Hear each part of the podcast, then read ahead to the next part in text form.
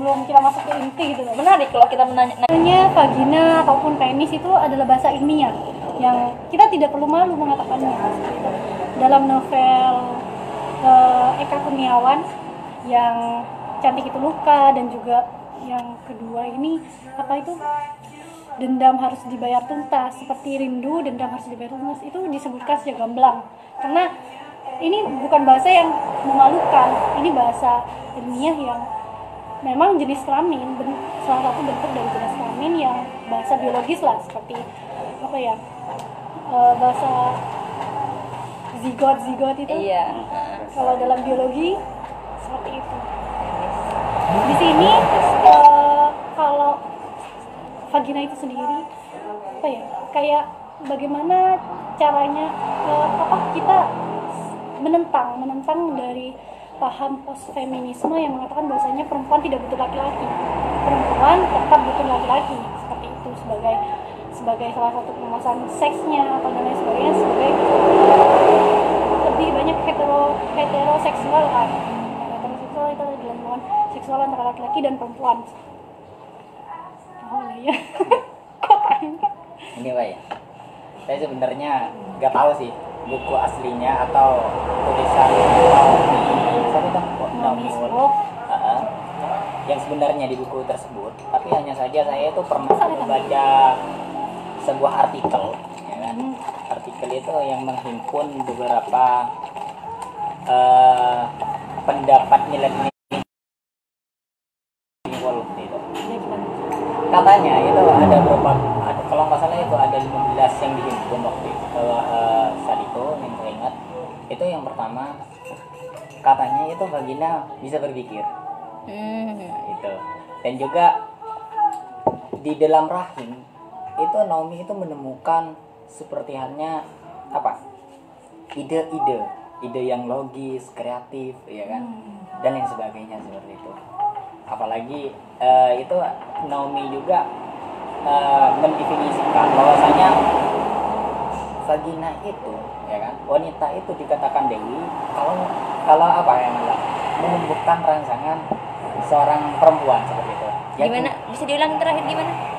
dan Naomi itu mengatakan bahwasanya eh, wanita itu menjadi seorang dewi saat dia itu bertemu dengan lelaki ya kan itu kan menumbuhkan apa orgasme ya kan? Itu yang yang dirasakan seorang perempuan katanya. Mungkin da- mungkin itu dari apa ya eh, retoriknya saja mungkin kayak gitu kan Hmm, bisa jadi sih, bisa jadi kayak gitu. tapi saya tuh heran kok bisa Naomi itu berpendapat bahwasanya rahim itu bisa bisa menumbuhkan pikiran-pikiran hal seperti itu seperti aneh pikiran logis atau kreatif dan sebagainya itu gimana maksudnya Jadi di bab ini ada sebenarnya yang uh, uh, vagina menemukan kreativitas seperti itu. Karena uh, ada seorang pe- pelukis ya, pelukis sebelumnya ini mengalami apa gitu kehilangan ide lah seperti itu, buntu lah pikirannya. Tiba-tiba dia bertemu dengan suaminya melakukan hubungan seksual dan dia- akhirnya dia menemukan ide-ide baru, wajahnya semakin segar dan mendapatkan hal-hal baik lah seperti itu. Dan itu salah satu contoh bahwasanya juga eh, seks itu adalah keperluan kebutuhan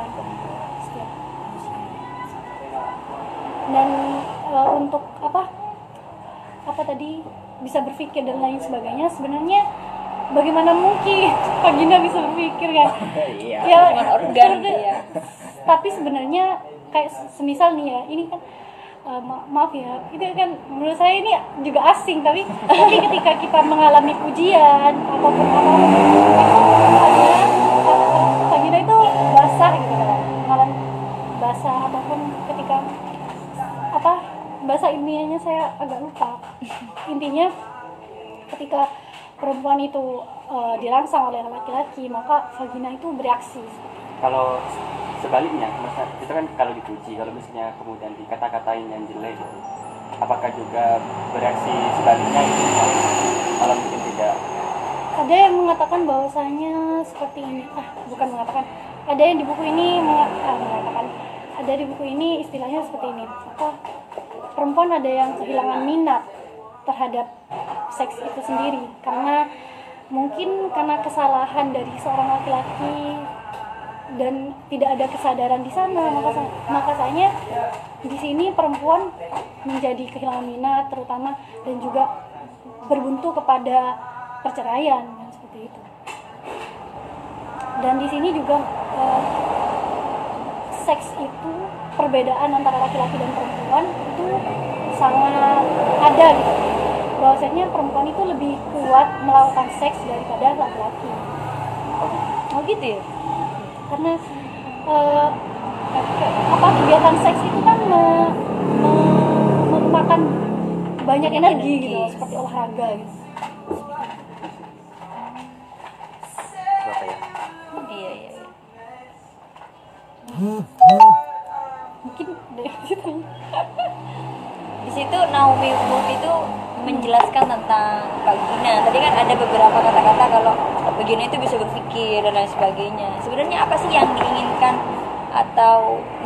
melihat vagina atau tentang perempuan, melihat perempuan lah begitu. Eh, mungkin Sampai jadi judul buku gitu kan. mungkin dia mengalami masa di mana dia itu eh, mengalami apa ya penurunan minat terhadap seks itu sendiri yang pertama terus dia memiliki, mem- memiliki penyakit kronis yang mengakibatkan dia itu semakin tertarik secara kedokteran dan juga biologi tentang vagina itu sendiri. Dan beliau itu juga salah satu eh, jurnalis yang vokal dalam menyuarakan feminisme dan juga me- menulis tentang apa ya em, perempuan eh, suara-suara perempuan lah begitu. Saat itu tapi apalah pertanyaannya? Maksudnya bagaimana Naomi Wolf menggambarkan perempuan atau identitas perempuan di buku itu. Hmm. gitu.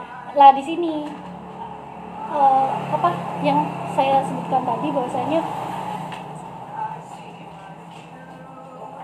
saya sebutkan tadi itu bahwasanya ingin me- ingin me- menepis pernyataan dari post feminisme bahwasanya perempuan itu tidak butuh laki tapi, ternyata perempuan itu juga butuh laki-laki. Ini kan di sini kan sangat mendiri perempuan ini kan seolah sampai ada lagu kan tak butuh laki lah ingin ludahi sistem patriarki. Oh, oh jadi kalau kalau kita tahu feminisme kan biasanya kan seakan-akan laki perempuan itu nggak butuh kita bisa mandiri gitu dan sebagainya gitu kan.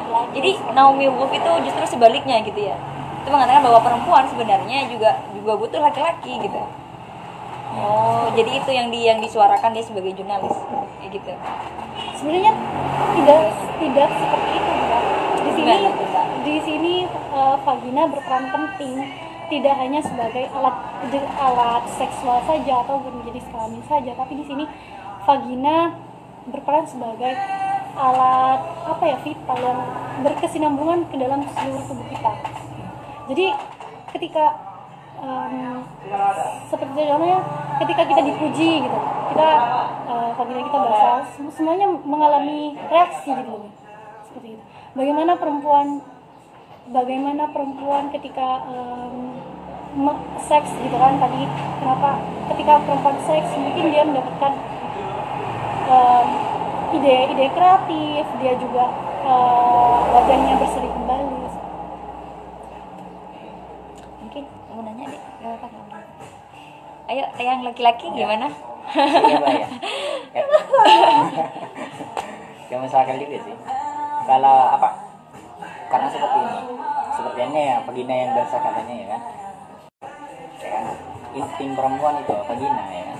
Itu kan di di perempuan di apa itu yang ada ibet-ibetnya itu kan. Kita kita ada ibetnya saya lupa. Itu eh, juga dibahas soal itu. belum di sini Kalau di sini enggak. belum.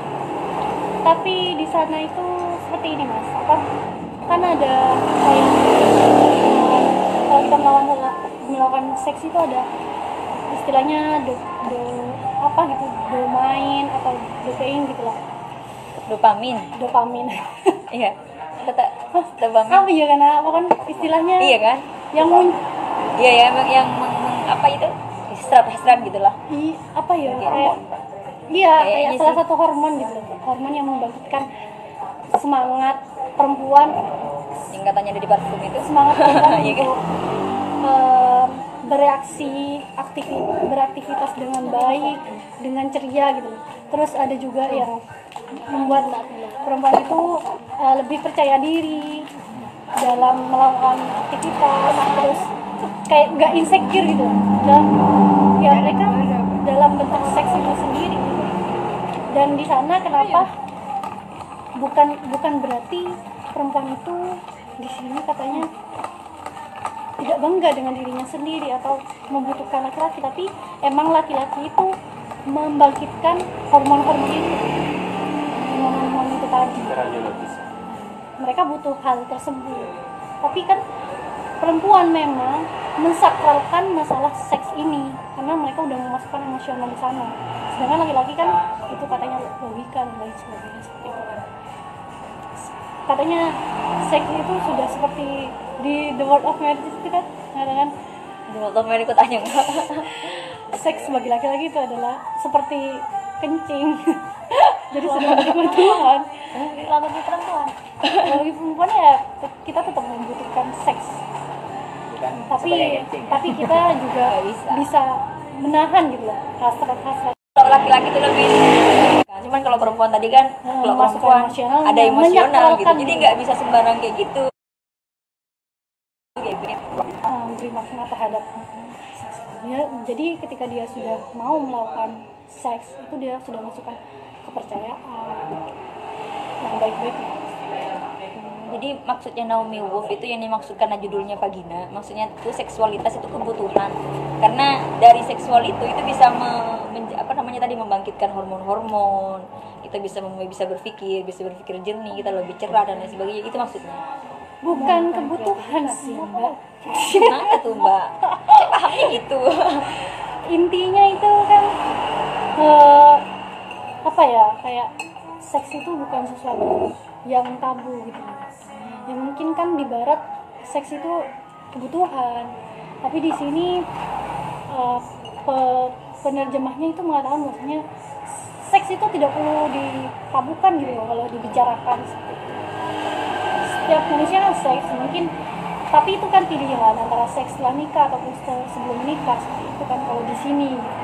Dan di sini memilih setelah menikah karena kita kan ada hukum halal haramnya Nah, kemudian kalau di buku ini kan judulnya Vagina Kuasa dan Kesadaran. Nah, sebenarnya kalau dalam konteks pembahasan tentang kuasa antara vagina itu bagaimana?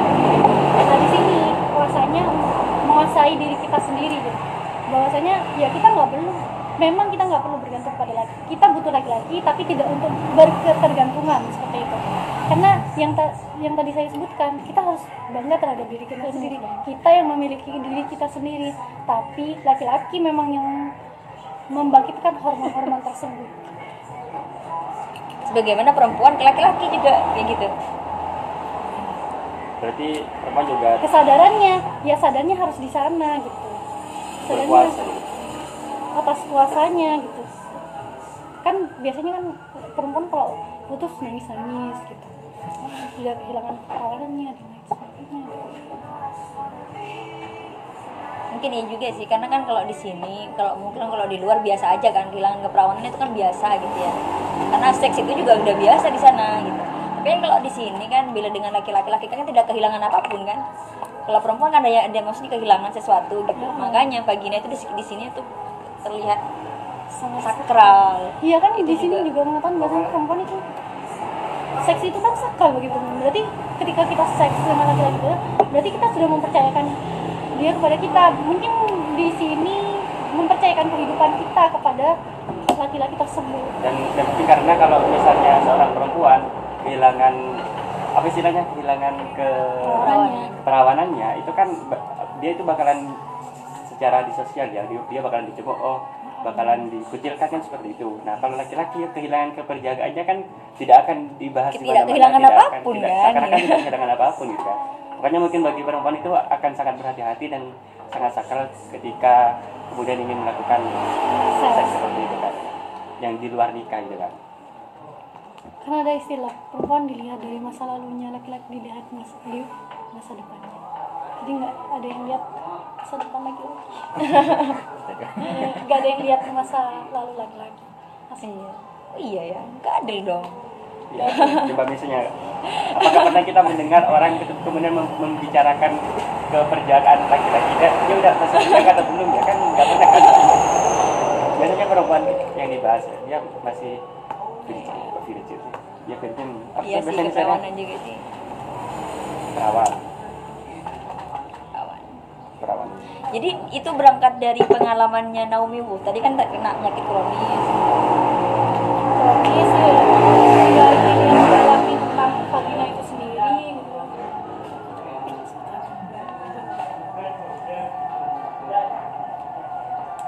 sebenarnya banyak istilah-istilah tipenya tapi saya nggak hafal nggak saya catat Tapi kamu sebagai laki-laki gimana memandang? ya menurut Mas Hendra gimana kalau tadi kan Saya pendapatnya sudah Naomi membaca Wolf bukunya ya Naomi Naomi Wolf tadi ya menurut ini nanti satu-satu mungkin gimana menurut ya Mas Hendra gimana? Tentang tentang vagina seks dan feminis feminitas gitu. Oke, eh, gini aja ya. Saya mungkin saya bahas satu persatu.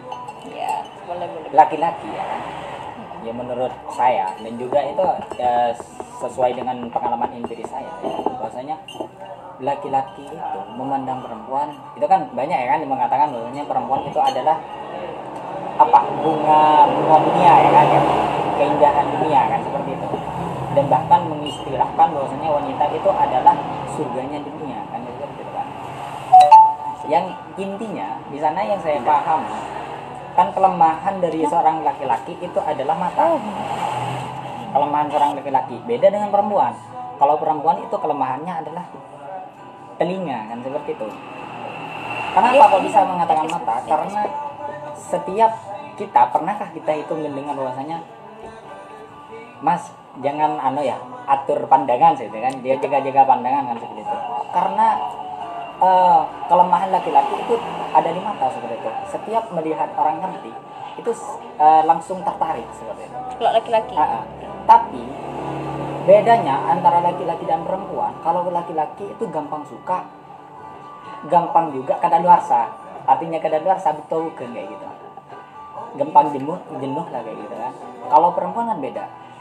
Sulit untuk suka, tapi pada akhirnya dia itu setia kan kayak gitu. Dan setiap laki-laki itu menumbuhkan perasaannya seperti orang yang pacaran ya kan? Seperti yang saya itu maksud tadi bahwasanya satu kali pandang laki-laki itu tertarik. Karena semuanya itu adalah nafsu. Nah nafsu itu nafsu itu tertuju pada intim. Hmm. semuanya makanya Iya. tadi saya pernah pernah dengar nggak kalau katanya pikiran laki-laki itu nakal gitu? Nakal nggak? pernah lagi ya mbak. Kan? Kan seperti Nggak pernah lagi. Oh, Kan perempuan. iya. jadi laki-laki nggak bisa menahan saat mau kamu kalau laki-laki ya? Yes kalau saya itu apa kalau pendapat saya sih semuanya itu tergantung dari per individu kan seperti itu. Ya kan? kenapa? Mayoritas gimana kalau laki-laki? Kalau mayoritas sih ya ada ya sebagian ya kan ada sebagian yang kayak gitu ada sebagian yang tidak. Mayoritas atau minoritas? Kalau mayoritas minoritas masih saya itu kan apa analisis saya kan masih lokal kan. Masih belum menyurvei gitu ya. Dan kebanyakan ya kan orang itu kalah sama perempuan godaan itu semuanya pada itu pada seksualnya. Itu kan pada cerita-cerita kejuret kalau pernah dengar kan ya cerita-cerita siapa lagi? Itu zaman-zaman dahulu Nabi Yusuf kan, dan sebagainya. Itu semuanya itu, itu perempuan. Karena yang dipandang seorang laki-laki selain vagina ya kan juga adalah buah dada yang intinya semua wanita itu adalah nampak keindahannya. Meskipun itu jelek cantik itu menumbuhkan hasratnya ya kalau tertuju eh, tertuju ke situ makanya kadang laki-laki ya kan laki-laki kadang itu tidak fokus. Itu semuanya bertuju pada hal-hal yang menimbulkan orgasme kalau menurut saya sih kayak gitu nggak tahu kalau, kalau menurut mas. Mas ya? Kalau memandang feminisme gimana? Kan maksudnya kan gini sekarang kan ada feminisme sampai post feminisme tentang kalau perempuan itu nggak butuh laki-laki dan lain sebagainya. Itu kayak gimana menurut Mas Hendra? apa karena pemikiran laki-laki yang seperti itu Jadi yang suka patutkah catcalling yang suka pelecehan seksual haruskah perempuan berada di bawahnya laki-laki?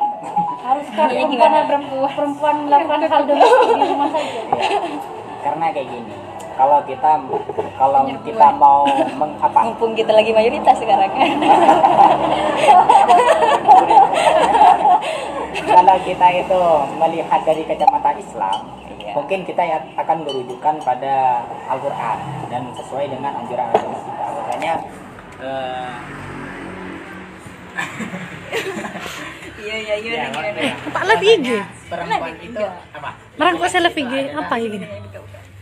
Pemimpin bagi seorang wanita kan seperti itu. Nah, terus kalau kita melingkup lebih luas lagi ya kan, apalagi yang diangkat dengan feminisme seperti itu.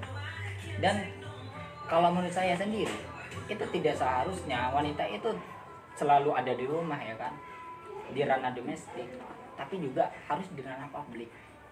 Selaras kan dengan bahwasanya eh, di dalam agama kita bahwasanya eh, apa yang malah eh, untuk menumbuhkan generasi yang hebat itu adalah dari ibu yang hebat kan seperti itu hanya saja kalau di ranah apa kekeluargaan mungkin laki-laki yang lebih pantas kan untuk memimpin hal itu Kenapa? Kenapa laki- laki-laki yang pantas memimpin karena hal itu? gini perempuan itu menumbuhkan apa Facebook. menangkap sebuah perkataan kalau perempuan itu langsung tid- eh, tidak apa tidak dicerna kepikiran dulu tapi langsung ke perasaan beda dengan laki-laki. Laki-laki itu tidak langsung ke perasaan tapi dicerna oleh akal dulu. Makanya kan banyak kan laki-laki yang apa ya malah kalau mengatakan itu tidak ikhlas close. Bahkan eh siapa? Umar bin Khattab. Tapi ya kan? tapi laki-laki identik dengan kemarahan, merusak barang. Dan itu ketika emosi laki-laki seperti itu. Emosi tidak menyelesaikan masalah. Kita lihat pemimpin-pemimpin sekarang, banyak pem- pemimpin berhasil karena pemimpinnya adalah seorang perempuan. Apakah seperti itu? Kan eh, apa? Laki-laki dan perempuan sudah ada tidak eh, pernyataan seperti ini sudah bisa dipatahkan dengan pembuktian-pembuktian bahwasanya perempuan layak menjadi pemimpin seperti atas emosi dan lain sebagainya itu sebenarnya tidak berdasar mas. Ya apa? Saya itu kan tidak mengatakan bahwasanya perempuan itu tidak pantas untuk jadi leader tidak kan? Tapi semuanya pantas. Akan tapi kalau di dalam ke- kekeluargaan itu memang laki-laki. Sholat saja perempuan jadi imam itu tidak boleh ya kan harus lagi-lagi ya kalau ini da- dari ranah Islam cari lu ini belum ada yang nulis siapa Oh iya mana? Oke oke oke. Pamit minta foto. Oh iya. Sambil live ya. Oke lanjut. lorong nah melengkapi Satu. itu tak usah Ya gini ini kasih tahu. Tekan tekan Foto kredit atau gimana? Apa gimana? Kayak foto foto apa, apa gimana? Iya. Oke oke kita lanjut diskusi ya. Kredit aja. di bawah bukan lah Lanjut ini ini. Oke. Eh password. ya under wa ibu tuh dan mbak Promotor. kan di kan di buku sih buku deh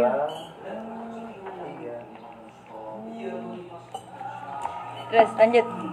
Oh jadi setujunya kalau di ranah di ranah publik boleh lah perempuan jadi ini. iya. Tapi kan tadi seperti ini kan kata anda bahwasanya perempuan eh, tidak harus di rumah saja tapi boleh keluar. Halo halo. Tadi dulu ya silakan. Halo. Untuk pemberi kajian Oke langsung Mas Sigi. Sugi Silakan tentang vagina, seksualitas dan feminisme. ah Mumpung tentang ada perempuan di sini Oke, gitu. mungkin saya sendi eh, saya mulai dari menyinggung tentang saya itu ya. Oh, isi kalian live. Yuk, silakan. mungkin saya ingin menyinggung dari pernyataan tadi apakah otak laki-laki itu nakal itu kan disinggung tadi kan apakah otak otak laki-laki itu nakal hmm. saya katakan iya semuanya laki-laki walaupun laki-laki itu tampak di luarnya alim dia itu sebagai kiai pasti ada gitu. Tapi itu kan aku apa ya? mendengarnya langsung dari laki-laki. Naluri kan? Iya, kan iya, iya, sebagai orang sebagai manusia kita tidak bisa mendinai apa namanya di kan. aplikasi nih ya. Iya, tapi apa ya perasaan-perasaan seperti itu, pikiran pikiran-pikiran seperti itu kan pikiran-pikiran manusia, manusia manusiawi kan. Kita tidak perlu menolak untuk me- memikirkan hal-hal seperti itu kan. Kenapa itu kenapa bisa dikatakan manusia Nah, Oh. karena memang sifat kita sendiri suka kepada perempuan, sangat manusiawi. Nah, makanya kalau kita kemudian berpikir nakal itu sebenarnya tidak masalah, asalkan eh, apa ya? Kita kan di sini punya beliefs gitu kan. Kita di sini punya agama gitu kan. Nah, agama itu nanti yang akan mengatur bagaimana cara kita kemudian berpikir, bagaimana cara kita mengelola pikiran-pikiran negatif tersebut gitu kan.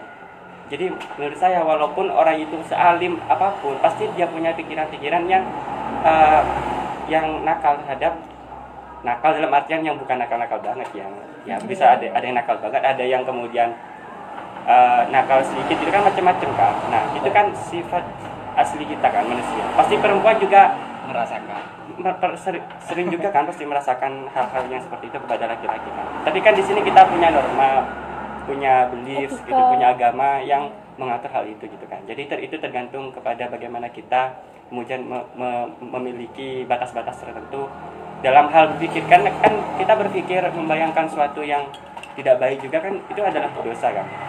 Iya. ya Saya juga jadi ingat itu ada satu kata-kata salah satu kelebihan kita orang menjadi orang Islam saat kita maksudnya nafsu gitu ya kita Iya. ada akal yang mengontrol tapi saat hati hati sama akal sudah nggak bisa dikontrol ada iman gitu jadi iman itu menjadi penyangga agar kita tuh nggak lost kontrol gitu. Nah seandainya kita nggak punya itu kan nggak bakalan terkontrol gitu kan. Karena sifat alami kita ya seperti itu gitu. Dan, dan Ya, itu akan me- merujuk kepada sifat-sifat hewan yang kemudian punya nafsu kemudian langsung dilakukan kan seperti itu. Ada yang mengatakan bahwasanya manusia itu terjebak dalam dua hal.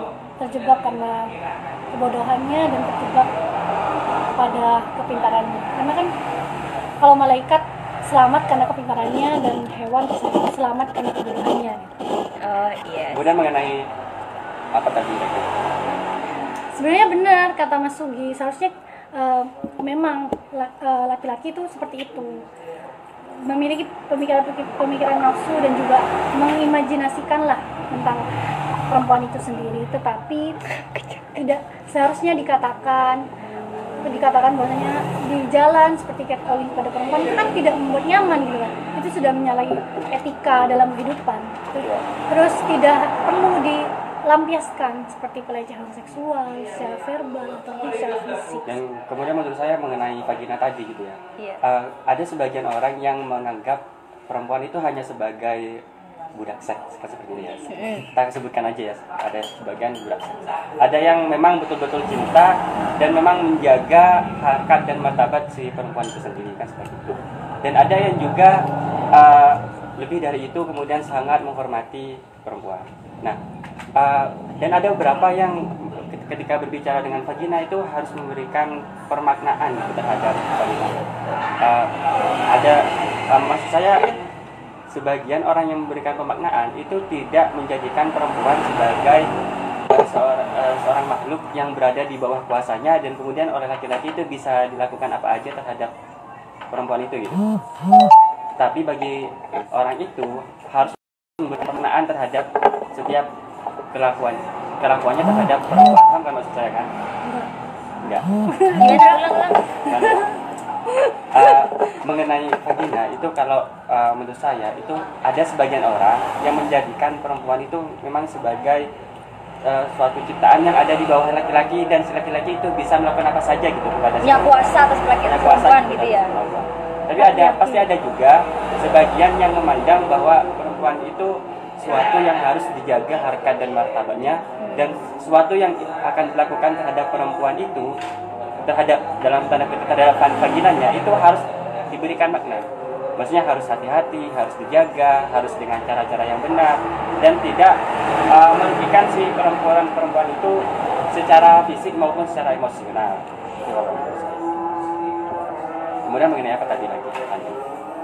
mengenai tentang feminisme feminisme saya termasuk orang yang sangat setuju tentang feminisme gitu. Tapi uh, tentu ada konteks-konteksnya. Tapi uh, kalau misalnya kita berbicara terhadap konteks misalnya dalam pekerjaan uh, kesetaraan antara perempuan dan laki-laki itu uh, sangat harus kita junjung gitu di, di zamannya sekarang. Kan kalau misalnya sekarang di Indonesia kan tidak terlalu uh, setara kan antara si laki-laki dan perempuan. Melainkan eh, pasti lebih dipandang yang laki-laki untuk menempati posisi-posisi tertentu sedangkan si perempuan itu dianggap kurang kompeten untuk posisi-posisi tertentu dalam hal pekerjaan ya feminisme dalam hal pekerjaan. Kemudian feminisme dalam hal keluarga itu kalau menurut saya karena bagi orang-orang yang beragama Islam kan situ sudah diatur bagaimana posisi perempuan dan laki-laki. Dan pasti perempuan dan laki-laki kan sebagai imannya kan sebagai iman si perempuan kan? Imam Imam. si perempuan kan? Dan berarti kan di situ tidak tidak ada tidak ada kesetaraan antara laki-laki dan perempuan kalau dalam hal berkeluarga. Tapi kalau dalam hal uh, hu- hubungan tapi kalau dalam hubungan romansa seperti ini, bercinta seperti ini, menurut saya harus ada uh, kesetaraan antara perempuan dan laki-laki. Ya seperti yang saya katakan sebelumnya, tidak boleh sampai perempuan itu berada di bawah kuasa laki-laki yang seakan-akan laki-laki itu berkuasa apa saja gitu, melakukan apa saja terhadap perempuan. Melainkan si laki-laki itu harus menjaga harkat dan martabat manusia, eh perempuan yang harus dijaga gitu. kalau tadi iya, gimana? Ada kadang itu untuk dari sisi, dari sisi psikologis itu ada yang yang lebih dominan. Misalkan untuk seksualitas di sini ada yang untuk cowok yang lebih dominan. Ada yang cewek lebih dominan. Itu kan hmm, tergantung dari pengertian satu sama lain cewek yang kebutuhannya lebih besar. Salah satu dari ada yang cewek yang kebutuhannya lebih besar atau ada yang cowok yang kebutuhannya lebih besar. Kebutuhan tapi kan kebutuhan pada seksualitasnya. Sekarang ada dari seperti yang dominan dan submisif itu seksualitas. Di situ kan tidak perlu ada tidak perlu tapi juga pengertian. Karena kita kan menganggap kesetaraan itu tidak tidak tidak berarti setara sama gitu kan. Bisa jadi kalau misalnya si memang si laki-laki lebih adil. Ya adil gitu kan. Misalnya si laki-laki memang lebih apa apa istilahnya tadi lebih aktif gitu ya. Lebih lebih butuh gitu. atau kebutuhannya kebutuhannya lebih tinggi atau si perempuan lebih tinggi tapi kalau misalnya dalam hubungan itu kemudian saling apa ya saling menyetujuinya saling ya gak apa-apa meskipun yang laki-laki mungkin lebih berkuasa di, di dalam hal bercinta tapi kalau misalnya si perempuan bisa jadi lebih berkuasa dalam hal bercinta tapi kan kalau misalnya sama-sama saling setuju dan saling menguntungkan kan tidak apa-apa kalau saya sih. Nah kalau ada statement tadi kalau perempuan itu tidak butuh laki-laki kayak gitu. Kan sering kali kan kayak gitu. Itu kayak gimana menurut Mas Sugi? takut masuk ke LGBT Enggak, maksudnya kan kadang eh, ada yang mengatakan kalau laki-laki, maksudnya perempuan itu ini pas feminis, feminis tadi ya, pas feminis tadi ya, yang feminis soal garis keras gitu. Feminis ya, feminis garis keras. Karena yang radikal, ada yang liberal gitu ya. Nah, ada yang mengatakan kalau perempuan itu itu bisa mandiri nggak butuh laki-laki gitu. Gimana pendapat seorang laki-laki terhadap tadi gitu? tidak mungkin sih menurut saya kalau misalnya si perempuan itu kemudian tidak membutuhkan laki-laki sebenarnya seperti ini itu karena kita lihat dari latar belakangnya kenapa ada laki-laki ada perempuan yang me- memberikan eh, memberi pernyataan statement seperti itu gitu kan itu karena mungkin ada latar belakang kesedihan di sana karena banyak laki-laki yang berkhianat terhadap dirinya gitu kan. Sehingga ada pernyataan seperti itu. Jadi kita tidak bisa mengeneralisasi. Kan semua pendukung feminis itu tidak butuh laki-laki. Laki-laki tetap salah satu gender yang kita anggap setiap gender itu adalah netral bagi kami hmm. rasio Agustus satu Ya dan memang memang betul sih istilah pernyataan itu mungkin hanya bentuk ekspresi kemarahan atau ke apa namanya ya kemarahan perempuan terhadap laki-laki.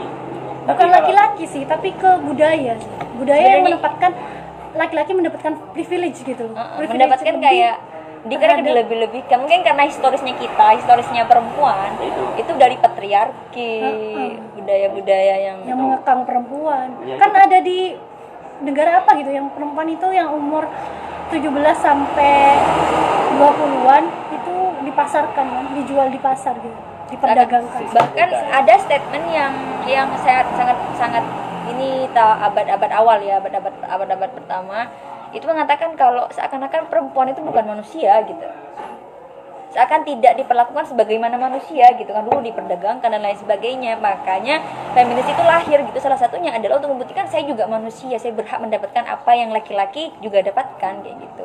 Nah. kan dari stories kayak gitu. Makanya Storiesnya perempuan seperti- mengatakan kalau saya bisa di atasnya laki-laki itu juga guys saya nggak kami nggak butuh laki-laki kayak gitu. Ya, ada sampai ya, ya itu makanya menurut saya itu kenapa kemudian hingga timbul pernyataan ekstrim seperti itu. Itu karena bentuk kekecewaan terhadap sistem gitu kecewa terhadap apa yang sudah terjadi selama ini perempuan itu diposisikan seperti itu di dunia ini gitu. Pernyataan itu timbul karena kekecewaan terhadap sistem yang selama ini ada gitu di dunia ini. Jadi memang seharusnya kita membuka mata bahwa kita ada perlu ada kesetaraan gender gitu ya? Perlu ada kesetaraan gender. Iya, gender equality. Gender equality. Tapi nah ya gimana? tidak untuk semua konteks gitu. Pasti ada konteks-konteks tertentu di mana laki-laki itu harus perlu ada perlu sebagai, di- sebagai pemimpin gitu ya. sebagai pemimpin. Heeh. menurut Mbak siapa? Mbak Ira silakan. Tentang vagina. Kita kan sekarang membahas tentang buku vagina. Vagina terus identitas perempuan dan feminisme itu seperti apa menurut Mbak Ira? Ya. kopinya sambil di situ sambil diminum. Sebelumnya mau tanya dulu. Iya sama Mbak Pamateri. Ya silakan. Tentang Ay, aduh. kadar kadar tingkat feminisme seorang Naomi Wolf itu ada di urutan berapa? Jika dari 1 sampai 10 tentang tingkat feminismenya dan kebutuhannya terhadap laki-laki. Nah, di sini kan berkaitan dengan seks. Ah, yang dibahas dari depan. Kebanyakan. Di sini saya tidak bisa memperkirakan ya. Naomi ini ada di feminisme yang bagaimana tapi sejatinya feminisme itu hadir karena ingin memanusiakan seorang perempuan. Di sini tapi kan mungkin dari berbagai latar belakang fe- eh, seorang feminis itu lahir.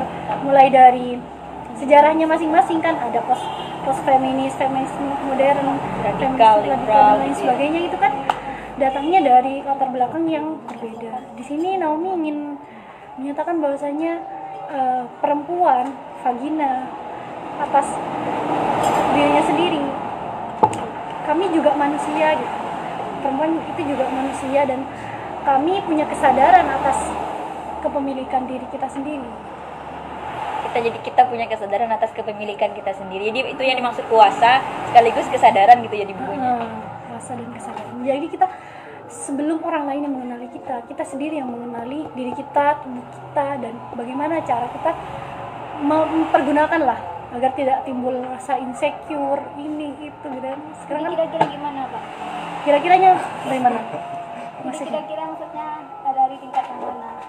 Apa masih pertengahan atau saya nggak tahu sih ke eh, pertengahan atau yang bagaimana tapi dia menyadari bahwasanya seks dengan laki-laki itu perlu karena dia hetero hetero Seksual. seksual.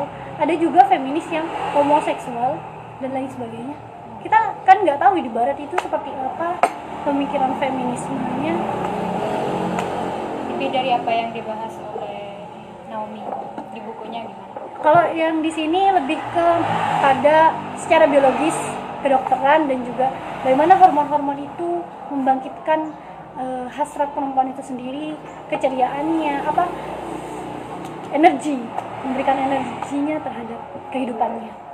Seperti itu. Menumbuhkan kan kreativitas gitu. Sudah bisa disimpulkan dari apa yang disampaikan Naomi di buku tersebut. Itu kan sudah bisa mewakilkan perasaan Naomi yang seperti apa. Jadi mungkin bisa dikira-kira. Katanya. Jadi kayak apa yang mau Gak disampaikan? bisa, gak bisa dikira-kira. Karena saya bukan Naomi dan tingkat feminisme itu tidak ada ukurannya. Karena ada memang feminis yang mendukung em, apa itu? Omnibus law dan juga apa? LGBT apa? Kemarin PKS PKS U, U, RUU PKS tapi tidak mendukung LGBT ada juga yang mendukung perempuan bekerja di apa? Bukan bekerja di domestik ya. Perempuan yang yang Islam banget itu. Yang mengatakan bahwasanya perempuan itu adalah ibu da pembe- apa? Madrasatul Ula gitu. Madrasatul ula dan juga perlu di sana ibu yang full mager di sana. Karena emang pembentukan dan pendidikan anak itu tidak cukup hanya dengan di sekolah saja. Karena kita kan nggak tahu sekolah macam apa sekarang itu. Seperti itu dan juga perlu sangat penting lah peran ibu di sana. Juga banyak kan peran ibu, peran ibu seperti kita juga perlukan makanan-makanan terbaik untuk menumbuhkan kecerdasan anak-anak kita. Kita juga perlu makanan sehat dan lima sempurna itu tadi untuk pertumbuhan dan perkembangan anak kita. Apa? Yang istilahnya kalau di itu kan halal dan juga toy- toyib dan juga baik dan Baik. halal halal dan baik. Halal dan toyib gitu loh untuk tubuh itu seperti itu. Ada yang seperti itu dan juga tidak bisa dikatakan bahwasanya ada yang memang feminis yang memang tidak butuh laki-laki itu yang sampai radikal banget yang di Turki sampai melepas bajunya itu kan feminis feminisme radikal. Jadi kita nggak bisa kan memperkirakan seperti apa karena feminis aliran itu. aliran feminis sekalipun itu Banyak. banyak gitu ya. Tapi yang ada yang kita dukung ada yang kita tapi tidak. yang radikal itu kemudian tidak suka perempuan. Eh tidak suka laki-laki gitu. Ada. Berarti malah ada suka personal di Korea yang sampai merubah dirinya jadi laki-laki. Itu bukan berarti feminis. Feminis ini kan ideologi kan? Seperti ada ada itu. pak. Ada itu. Intinya karena nggak itu bisa ke, ses- sama laki-laki. ke oh saking penyakit terus dia seksual. memposisikan dirinya sebagai laki-laki gitu ada kasusnya di Korea. Oh dia itu gak suka laki-laki sampai dia itu malah memposisikan dirinya sebagai laki-laki. Dan mengandalkan perempuan. Memang aneh-aneh sekarang. Bahwa intinya bahwa perempuan itu bisa jadi apa saja bisa gitu. Hmm, tapi menurut, menurut menurut kita itu berlebihan kan ya sampai berubah tapi kan kita perlu lihat latar belakangnya. Tapi tidak bisa dipungkiri juga laki-laki banyak yang kayak gitu juga. Iya sih. Ya, jadi itu sesuatu yang sepertinya lebih banyak. Cinta lunar karena itu apa? Eh, hal itu kan kalau kita kembalikan semuanya itu kembali pada setiap individunya. Bayangan di IG ya? Dan juga kebanyakan hal seperti itu. Karena adalah sebuah kenyamanan. Nah, adalah sebuah kenyamanan. Karena kayak gini kalau laki-laki sering bareng sama perempuan ya kan? Kan itu kan kadang perempuan sama laki-laki itu kan sering-sering sharing ya kan dan itu kadang menumbuhkan kenyamanan. Apalagi dengan hal-hal seperti itu bisa jadi eh, keinginan dari salah satunya itu menumbuhkan hal yang ingin menjadi yang anu apa namanya lah yang mayoritas daripada yang minoritas. Ada komentar perempuan tidak bisa menjadi laki-laki. Iya iya iya iya benar benar kalau gini mbak barusan kan mbaknya bilang kalau itu Ah, nggak bisa ada kata-kata nggak bisa. Sedangkan kan pasti orang-orang itu menulis buku untuk mencurahkan apa yang ada di pikirannya Iya. dan untuk bisa dimengerti dan orang itu bisa memberi kesimpulan terhadap apa yang mereka tulis. Setidaknya kan Naomi di sini lebih membahas tentang feminisme yang seperti apa di buku ini. Dan kalau beberapa daripada pembaca mungkin salah satunya mbak yang bilang nggak bisa apakah bisa dibilang Naomi ini gagal mencurahkan pikirannya sehingga gagal dimengerti oleh mereka pembacanya dan setidaknya bisa gimana ini bagi pembaca itu bisa memberikan suatu kesimpulan terhadap ini kan tentu membahas tentang feminisme. Nah di sini kan kita sebagai pembaca dikatakan sukses bagi mereka penulis jika kita bisa menyimpulkan seperti apa isi daripada buku ini. garis besar dari apa yang ingin Iya. disampaikan Si Eh, penulis sebenarnya kan saya tidak bisa me, ini kan nggak bisa meningkatkan bahwasanya si Naomi ini feminisme yang semacam apa tapi di sini saya tidak eh, di sini Naomi membahas feminisme me, apa ya kayak mematahkan argumen dari post feminisme bahwasanya eh, ada per- perempuan yang tidak butuh laki-laki seperti itu jadi lebih kepada feminisme yang seperti itu. Yang jadi dia lebih itu. je- jadi itu lebih ke ke ini tadi kuasa dan kesadaran perempuan itu sendiri kan ada si perempuan yang ini apa mereka mengatakan bahwasannya diputusin gitu loh diputusin terus nangis-nangis dan lain sebagainya itu kan tidak sadar terhadap dirinya sendiri bahwa dia tuh bisa sembuh. Dan kan kan dia mengalami kesedihan karena laki-laki tersebut menumbuhkan hormon-hormon itu tadi. Dan jika kehilangan si laki-laki kita bisa menumbuhkan itu sendiri gitu loh. Seperti itu. Tapi karena kita merasa kehilangan dan menganggap seks itu adalah sakral dan juga apa ya intinya yang tabu intinya kita bisa memiliki diri kita sendiri itu tadi ketimbang daripada Kalau gitu bisa nggak, Mbak? Hmm, feminisme, tingkat feminisme dari Naomi di sini bisa dikatakan feminis liberal. iya karena dia dari barat Karena gitu. dia kan apa bertentangan dengan yang radikal. Sedangkan yang radikal, radikal, yang radikal itu tidak membutuhkan laki-laki sama sekali. Sedangkan dia, dia me- mengatakan dengan statementnya bahwa perempuan itu masih butuh sama laki-laki. Mm-mm, butuh. Sebenarnya kalau saya bisa komentar tapi saya tidak bisa mengklaim gitu. Karena dia tidak membuat pernyataan seperti itu. Ya. Ntar pinjem ya. Setidaknya agak kan penulis itu bukan memberikan pernyataan dari apa yang mereka tulis. Penulis menurut saya penulis yang baik itu bisa memberikan pernyataan daripada mereka pembacanya daripada buku tersebut. karena ada yang memahami begini saat saya menulis saya sudah mati di sini. Gitu. jadi apa pun yang yang penuh maksudnya gini walaupun ini satu buku yang yang dimaksud ya atau yang ingin disampaikan Naomi seperti ini bisa jadi kita memahaminya berbeda gitu. Jadi penulis sudah mati ketika dia sudah selesai menulis buku ini. Ada yang mengatakan seperti itu ada yang memahami seperti itu. Jadi terserah kita mau ber- mau ber, mau berpikir seperti apa kayak gitu. Kan dalam satu buku satu orang pemba- eh, pembaca yang satu buku yang sama berbeda berbeda dalam Ber- menafsirkan berbeda otak buku. gitu ya karena berbeda latar Apa membaca yang- kan perspektifnya bakalan beda gitu. Dia itu apa berasal yang dari dia ambil dari buku ya, itu kan budayanya latar poin-poinnya apa itu kan dia kan berpikir seperti apa. Karena ketika kita membaca kan kita tidak bisa melepas semua pengetahuan yang kita punya kan. Iya. kita pasti akan ngikut ke cara kita memandang ke depan. Informasi sebelumnya yang kita dapat. Makanya kita pasti akan banyak perspektif itu terhadap.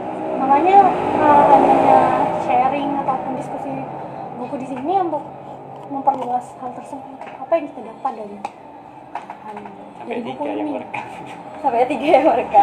Tapi saya apa ya jadi penasaran. Kalian sebagai perempuan ini kan kita se- apa ya sebagai kumpulan orang-orang yang eh, menganggap pem- pembicaraan seperti ini kan bukan hal yang tabu gitu kan seharusnya kan. Tapi kan di Indonesia itu kan- istilah yang tabu pembahasan yang tabu membahas seperti ini. Bahkan jorok ya. Bahkan dikatakan jorok gitu. Seandainya eh, pembahasan seperti ini diangkat kepada sebuah seminar misalnya secara, secara umum gitu kalian sebagai perempuan apakah setuju untuk pembahasan tentang vagina ini sebagai suatu pembahasan yang publik? Ataukah kalian lebih setuju kepada itu lebih ke privat saja kan ini kan milik kan milik kalian kan. Gitu. Iya iya. Jadi kalau menurut saya pribadi sih Ini merekam ini cewek semua oh, jadi sedang- kita sedang diserang gitu ya? Bukan lebih ke publik sudah kalau udah direkam langsung. Oh, iya. kalau menurut saya sih itu sesuatu yang wajar kalau kita kalau diangkat gitu kan. Karena di biologi aja di kedokteran itu bukan sesuatu yang tabu. Sudah jadi disiplin ilmu gitu kan tentang reproduksi. Bahkan ada dokter spesialis untuk kelamin kayak gitu. Jadi menurut saya sih kalau membahas sesuatu yang seperti itu ke ranah ilmiah atau ranah akademik itu wajar-wajar saja kayak gitu. Dan sedikit memberi sedikit berpik, eh, berpendapat soal feminis tadi. Saya rasa feminis feminis feminis yang mutakhir yang terakhir terakhir ini itu justru menentang kalau kita mengkotak-kotakkan antara laki-laki dan perempuan gitu. Hmm. maksudnya gini kadang eh, kita cewek loh kayak gini gini gini kita, kita harus kayak gini gini. Sebenarnya mereka sedang mengalienasi diri mereka sendiri gitu. Kalau misalnya ada skup ada masyarakat gitu kan. Terus yang perempuan merasa mereka membuat satu, suatu forum sendiri yang terdiri dari perempuan sendiri itu justru mereka meng, meng- apa namanya ya iya mengkotak-kotakkan atau memisahkan diri sendiri gitu. Memisahkan kelompok mereka sendiri gitu. Jadi yang yang saya ingat yang terakhir adalah bagaimana kita tidak melihat sesuatu dari segi gender. Misalnya pekerjaan ini. Itu cowok untuk cocok untuk cowok karena gini gini gini gitu. Seharusnya itu kita tidak melihat dari segi gender. Makanya eh, itu yang saya ingat. Itu menjadi sesuatu yang di yang apa namanya ya yang digaungkan feminis feminis akhir. Kayak gitu sih. Terus kalau pendapat saya soal vagina karena gilirannya saya ya vagina dan identitas perempuan. Kalau vagina itu menurut saya sih kalau bagi kita mungkin dari segi dari kalau dari secara fisik itu merupakan organ biasa gitu ya. Kalau yang katanya seonggok daging yang sama halnya dengan daging organ-organ lainnya.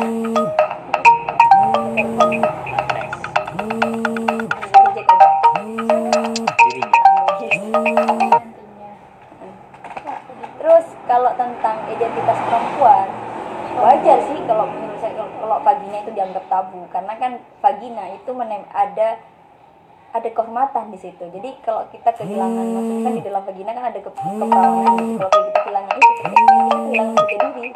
Gitu kan kalau di masyarakat kita seperti itu. Itu hanya ada satu satu kali. Dari saat kita kehilangan, kita kita kehilangan segalanya. Itu yang paling eh, menjadi sesuatu yang paling sangat dibutuhkan oleh perempuan dan dianggap tabu oleh kita gitu kalau gitu. Karena mereka tidak terikat dengan norma atau eh, eh, norma agama aturan-aturan agama. Budaya budaya dan juga iyalah maksudnya mindset masyarakatnya juga berbeda kayak gitu sih kalau menurut saya tapi saya setuju dengan saya setuju saya setuju sekali gitu dengan Naomi Ubo kalau mengatakan kalau kita sebenarnya memegang kuasa atas diri kita sendiri gitu. Kita memegang kuasa atas seksualitas diri kita sendiri atas tubuh kita sendiri gitu. Jadi bukan karena kita perempuan kita merasa harus lebih lemah harus lemah dibandingkan laki-laki gitu. Tapi kita juga bisa maksudnya kita bisa lebih kuat dengan kita menguasai dan menyadari menyadari potensi diri kita sendiri walaupun di situ nggak bisa kita sok-sok jadi seperti laki-laki. Kayak misalnya tadi berubah ini berubah menjadi laki-laki. Karena memang laki-laki dan perempuan diciptakan berbeda. Laki-laki lebih lebih punya fisik yang kuat sedangkan perempuan lebih punya perasaan yang lebih kuat gitu ya lebih sabar lebih lebih lebih perasa lebih sensitif. Itu itu anugerah gitu kan. Jadi nggak perlu kita menyamakan. Ini kita nggak perlu menyamakan tapi lebih lebih kesadar potensi kita gitu. Tapi bukan berarti perempuan harus manja ini loh pekerjaannya laki-laki kita ya sudah bikin laki-laki aja gitu. Jadi seakan-akan saat kita diberi kebebasan oleh feminis kita seakan nggak nggak mau ngambil kesempatan itu gitu. Karena kita seakan-akan kita perempuan. Jadi kita kasih yang gampang-gampang aja. Kita boleh bermanja-manja. Harusnya itu nggak jadi harusnya itu jadi hambatan hambatan feminis sekarang. Menurut saya seperti itu. Saya kembalikan ke kemantik Nah, mungkin Mas dia gimana silakan uh, Kita- pendapat. Mas setelah mau melihat dari kementerian perempuan Ini bagus iya mbak Iya. Setiap apa tuh sudah ada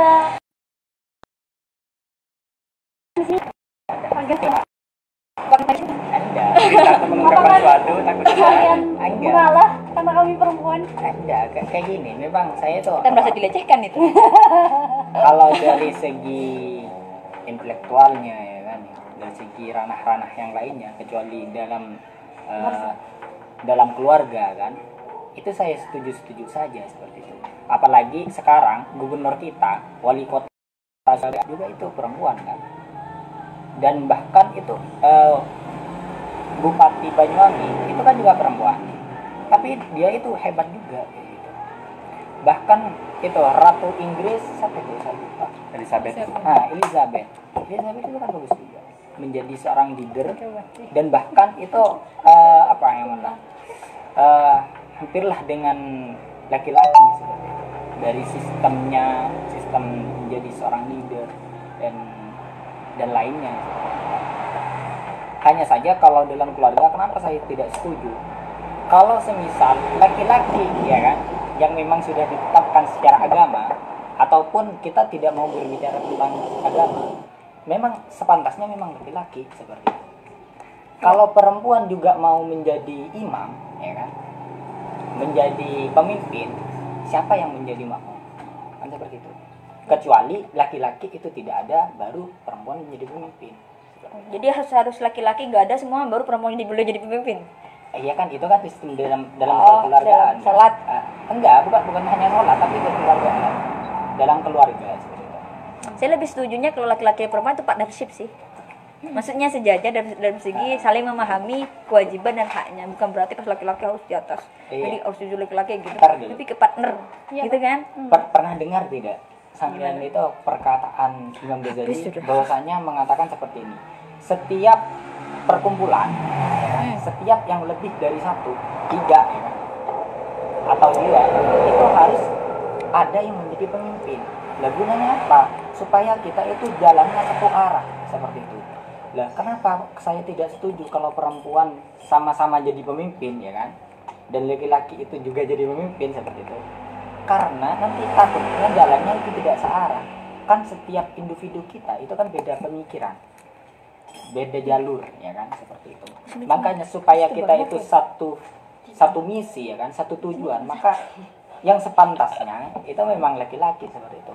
Karena alasan saya alasan kuat saya bahwasanya kenapa harus laki-laki? Karena laki-laki itu menyangkal sesuatu itu tidak langsung gegabah ya kan? Tidak langsung ke perasaan. Tapi itu jauh mempertimbangkan kesekian kalinya dengan akalnya seperti itu kalau perempuan cobalah. Kalau di rumah eh, sampean itu kalau di di rum- di rumah-rumah kalian ya kan. Bahwasanya setiap anaknya ya kan setiap kita yang punya masalah dan kita beritahukan kepada orang tua anggap dulu masalahnya itu berat. Seperti itu. Perempuan itu bisa apa? Ya kan? Hanya pertama kali yang dia bisa adalah nah itu adalah curahan hatinya curahan perasaannya. Kan seperti itu. Kalau laki-laki bagaimana? Dia lebih apa? Menanyakan yang sebenarnya seperti itu. Kenapa hal itu terjadi? Itu dari kelebihan orang laki-laki. Jadi mena- perempuan menangis itu adalah kelemahan gitu. itu bukan sebuah kelemahan ya kan ya?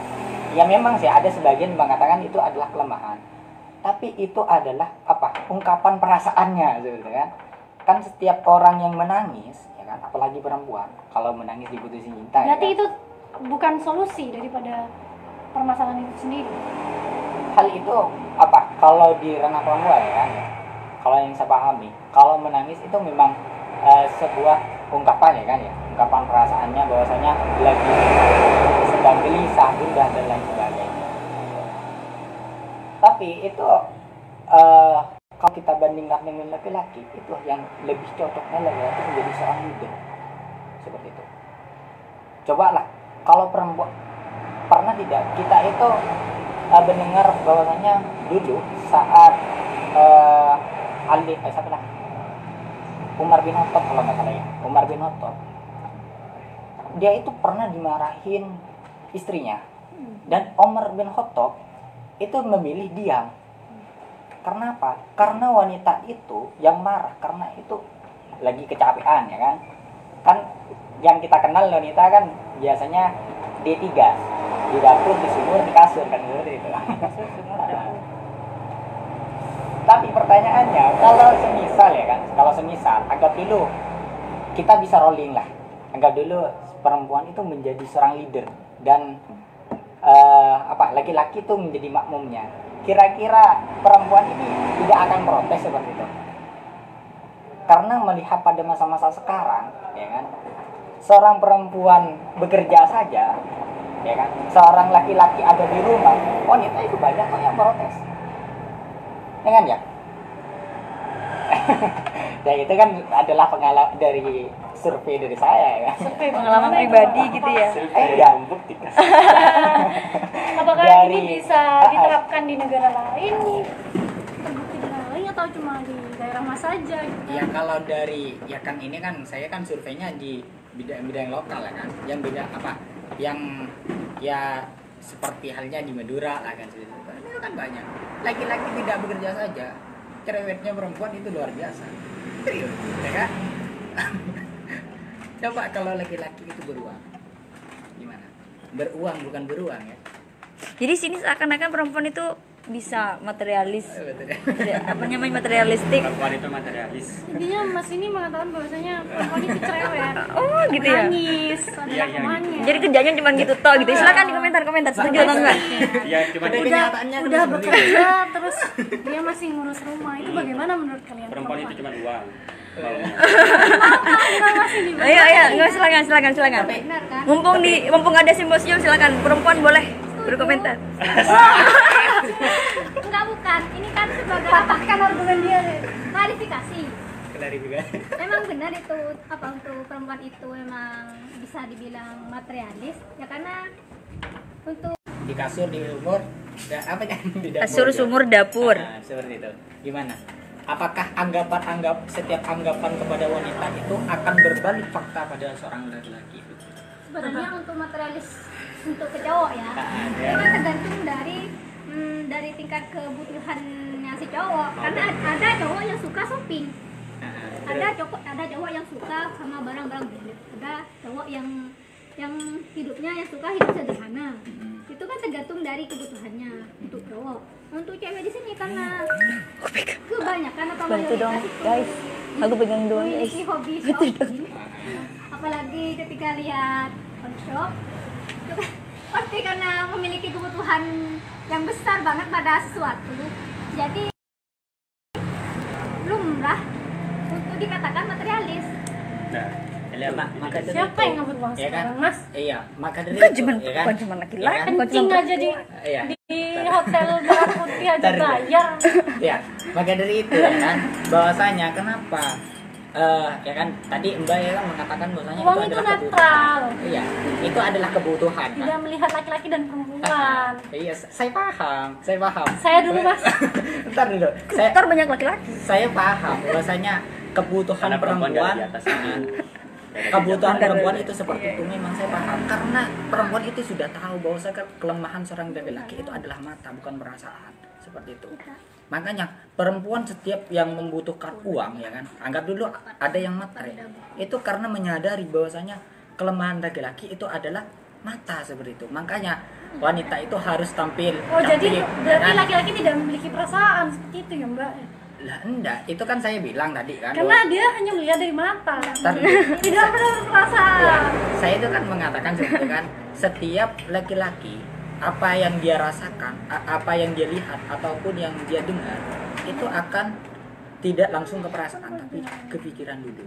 Makanya laki-laki itu memandang perempuan kenapa Iya, yang laki-laki laki-laki gak, gak boleh bilang perempuan yang butuh skin skincare. Skincare. kita semuanya butuh skincare kita semua butuh duit gitu loh Skincare intinya kita semua butuh duit walaupun seorang laki-laki pun yang tidak peduli dengan eh, Penampilan. pasti dia butuh skincare gitu semua skincare itu kan kalau kita memandang bukan hanya untuk mempercantik tapi kan untuk mem- treatment menjaga Rawat. diri merawat diri untuk gitu sehat ya. biar sehat gitu kan tapi mungkin mungkin kalau menurut saya kenapa kemudian si perempuan itu lebih kepada materialistis di dalam keluarga itu ketika si perempuan kemudian memanage uang keluarga yang kemudian ketika si perempuan si perempuan ini si laki-laki ini ingin menggunakan uang tersebut harus minta izin ke perempuan. Kebanyakan terjadi seperti itu. Bahkan itu di itu lokal saya kan. sebenarnya kalau saya sih saya melihatnya saya dulu mbak. Oke silahkan mbak. Enggak mbak kamu duluan deh. Kalau saya men- menurut saya sih eh, kalau soal memanage uang materialistik dan lain sebagainya. Kalau materialistik saya merasa kalau perempuan sebenarnya bukan artinya bukan matre tapi ya tapi lebih ke banyak pertimbangan. Gitu. Ya kan? Kenapa perempuan kenapa perempuan itu kalau jadi ibu rumah tangga biasanya maksudnya banyak harus beli ini dan sebagainya sebagainya karena banyak sekali eh, ibu-ibu gitu kan ada yang anak untuk belanja dan lain sebagainya pertimbangannya matang banget gitu kan ya kan? Sebenarnya bukan materialistis dan seperti itu maksudnya arah matre matre yang butuh uang dan lain sebagainya untuk dan sebagainya- itu kebutuhan tersier sebenarnya gitu. Berarti itu kan kembali pada individu masing-masing kan? Eh, Ya, nggak nggak nggak melihat gender. Sama kayak sama kayak skincare dan lain sebagainya. materialis, materialis. di sini mas ini terlalu mengotak-ngotakkan mas mas terlalu katanya laki-laki menggunakan laki-laki sedangkan mbak Widya sendiri sudah mengatakan bahwasanya Winda mbak Winda. Jangan mengotak mengotak-ngotakkan laki-laki dan perempuan. Setiap Karena- gender adalah karena, karena sebenarnya di dunia ini kita gak bisa membagi kedua laki-laki dan perempuan. Kenyataannya selama ini memang ada perbedaan secara secara fisik gitu kan tapi Nah itu. tapi memang secara keseluruhan memang kita itu tidak terbagi kepada dua macam itu kan. Maksudnya ada laki-laki yang kemudian jadi ke perempuan-perempuanan ada yang perempuan jadi ke laki-lakian. Ya, segi ada itu karena Dan- pengaruh budaya itu sendiri mas. Lah iya maksud saya tidak tidak mengotak-ngotakkan kita itu tidak tidak perlu mengotak-ngotakkan dua hal itu karena sekarang itu tidak tidak terjadi dua kota itu gitu loh. Sekarang macam-macam gitu loh. Maksudnya ada kecenderungan, ada cowok yang cenderung feminin, ada cowok yang cen- cenderung eh cewek yang cenderung maskulin Nah, kayak gitu. dan Ada maka- yang dan makanya ketika tadi ada pernyataan bahwa si laki-laki itu kebanyakan apa namanya mengelola sesuatu yang masuk itu dari pikiran dulu kemudian ke perasaan kita tadi itu sebenarnya tidak saya melihatnya domi, do- dominansinya gitu. Dominansinya laki-laki itu lebih banyak menggunakan logika. Cuman kalau perempuan itu lebih banyak ke perasaan kayak gitu sih menurut saya sih. bisa sebenarnya tapi tidak semua eh, dominan sebuah studi menyatakan bahwasanya kalau dalam segi kooperatif perempuan itu lebih matang lebih jago. Dan laki-laki itu dan segi dari apa kayak tawar menawar perempuan itu lebih bisa gitu loh. Jadi ketika ada ketika ada sebuah pekerjaannya gitu yang cocok laki-laki kan identik dengan kemarahannya maka dia menjadi menjadi bawahan ataupun menjadi ini apa namanya yang jaga gitu loh Bodyguard, apa? bodyguard seperti itu asisten gitu ya. dan otak dari itu semua itu adalah perempuan jadi kalau semuanya perempuan dikatakan tidak bisa memimpin bisa sangat bisa karena kooperatifnya eh, Multitasking, eh, bisa cara multitasking. berkooperatif perempuan mau belajar perempuan teliti dan perempuan bisa bisa diandalkan karena kerapiannya tadi dia bisa menyisihkan hal ini dan Mbak Winda, Mbak Winda mengatakan bahwasanya perempuan itu bisa memanage dan pemikirannya itu sudah ke depan. Berarti dan laki-laki di sini pemikirannya hanya, hanya untuk hari ini kan? Uangnya dihabiskan untuk hari ini lebih boros daripada sama itu perempuan. Itu soal itu soal pribadi sebenarnya kan? Bukan soal kalau gender. seumpamanya Nggak bisa, diangkat ke gender. kalau di lokal kan seperti itu. Bapak-bapak punya uang traktir semua teman-temannya. Sedangkan perempuan kan lebih pelit.